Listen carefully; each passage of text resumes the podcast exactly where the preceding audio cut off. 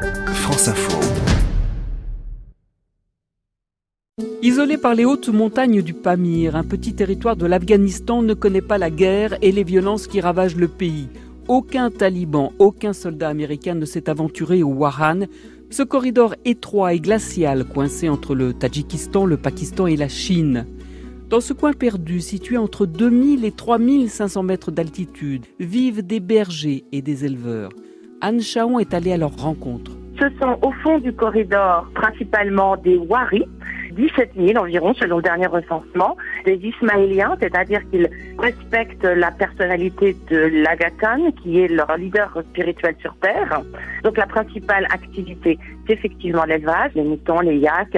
Entre mai et septembre, ces bergers montent dans les hautes pâtures du Pamir où ils croisent les Kirghizes, des nomades qui vivent sous leur yourte à près de 4000 mètres d'altitude. Des nomades kirghizes échoués là par l'histoire, qui sont arrivés dans le courant du 19e siècle et du reste de l'Asie centrale, bloqués par les révolutions russes puis la révolution chinoise. Et ces Kirghizes, eux, vivent en permanence perchés avec leurs troupeaux, leurs campements et déménagent quatre fois par an. Leur vrai souci, ce sont les attaques des loups et la maladie. Le premier dispensaire sommaire est à trois jours de cheval, qui explique, notamment chez les nomades kirghizes, un taux de mortalité maternelle qui est le plus élevé du monde, de l'ordre de 4 000 décès pour 100 000 naissances. Et puis, les enfants meurent beaucoup. On considère que la moitié environ n'atteignent pas l'âge de 5 ans. Pourtant, ces communautés très pauvres disposent d'un atout majeur, la beauté naturelle de leur environnement. Le tourisme a fait son apparition sous l'impulsion de la fondation Aga Khan. Pour les randonneurs, il faut être en bonne forme. On est tout de suite au-dessus de 3 000 et facilement à 5 000.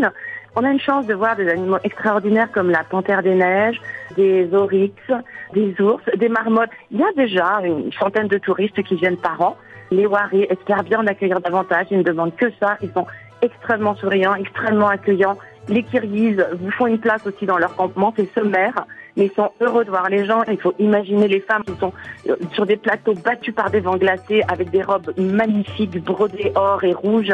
C'est vraiment un monde qui mérite l'effort qu'on produit pour le rencontrer. Anne Chaon du magazine Géo.